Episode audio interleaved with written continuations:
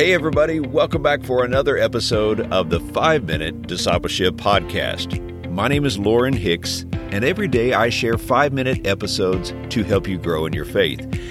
This podcast is about discipleship and spiritual growth. It's my prayer that these short episodes inspire you and encourage you to be a fully devoted follower of Jesus Christ. So let me invite you to subscribe on your favorite podcast app so that you can join us each day.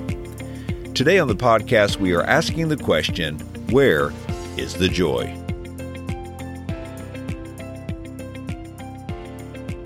In the busyness of daily life, we tend to be forgetful of the little things. Where did we put our keys, our phone, and our sunglasses? And has anyone seen the TV remote? We might even lose track of time and miss an appointment here and there. But as a Christian, there is one thing God never intends for you to lose he has given you a gift. It's designed to be a blessing to your life and to overflow on those around you. It is the gift of joy. Christians should be the most joyful people on earth. So let me ask you a question. As you look around you, does it seem like people have joy? As I look on social media, I see cynicism, negativity, complaints, and anger. As I talk with people one on one, I hear words of anxiety, stress, frustration, and fear. Now, I don't sit in judgment of anyone's feelings or emotions. I've certainly had my share of these emotions. But lately, I'm asking the question where is the joy? Where is the joy of the Lord? Where is the joy of our salvation? How is it possible to have all of our sins forgiven, to have the promise of eternal life, and to daily live with a relationship with God and to not have joy? How is it possible?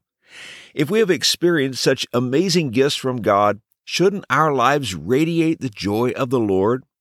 It's important to know that joy, in the biblical context, is not just an emotion. Joy is more of an attitude of the heart.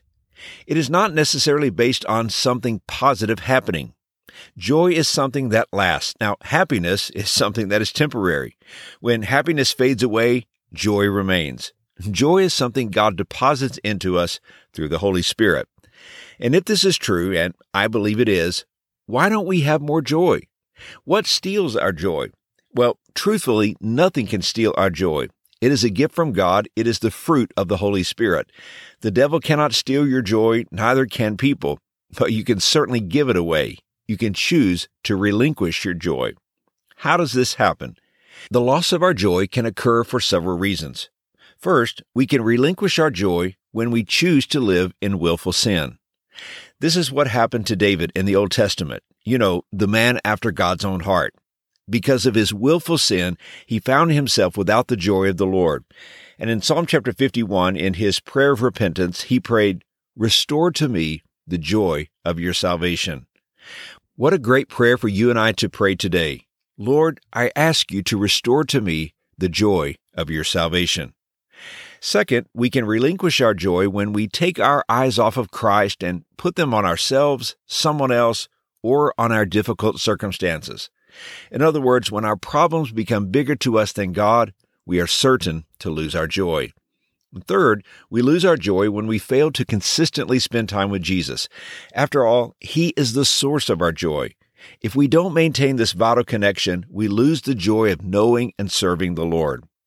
Remember this Joy is a gift from God. It is His will that you live a joyful life. Yes, life will throw at you all kinds of difficulties. They come to us all. But even in the midst of crisis and turmoil, there is a supernatural joy God intends for you to have. William Barclay once wrote, The world can win its joys, and the world can equally lose its joys.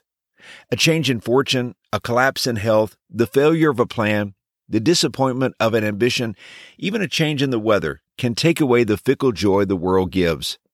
But the Christian can have the serene, untouchable joy which comes from walking forever in the company and presence of Jesus.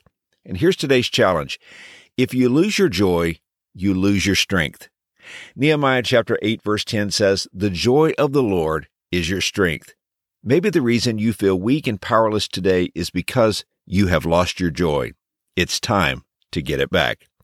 Hey, thanks again for joining me for today's episode. If you like this podcast, you can help us grow the listening audience by leaving a rating and a review on Apple Podcasts. Now, this small step only takes a moment, but really does help. So let me thank you in advance.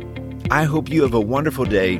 And until next time, let's continue on our journey as followers of Jesus.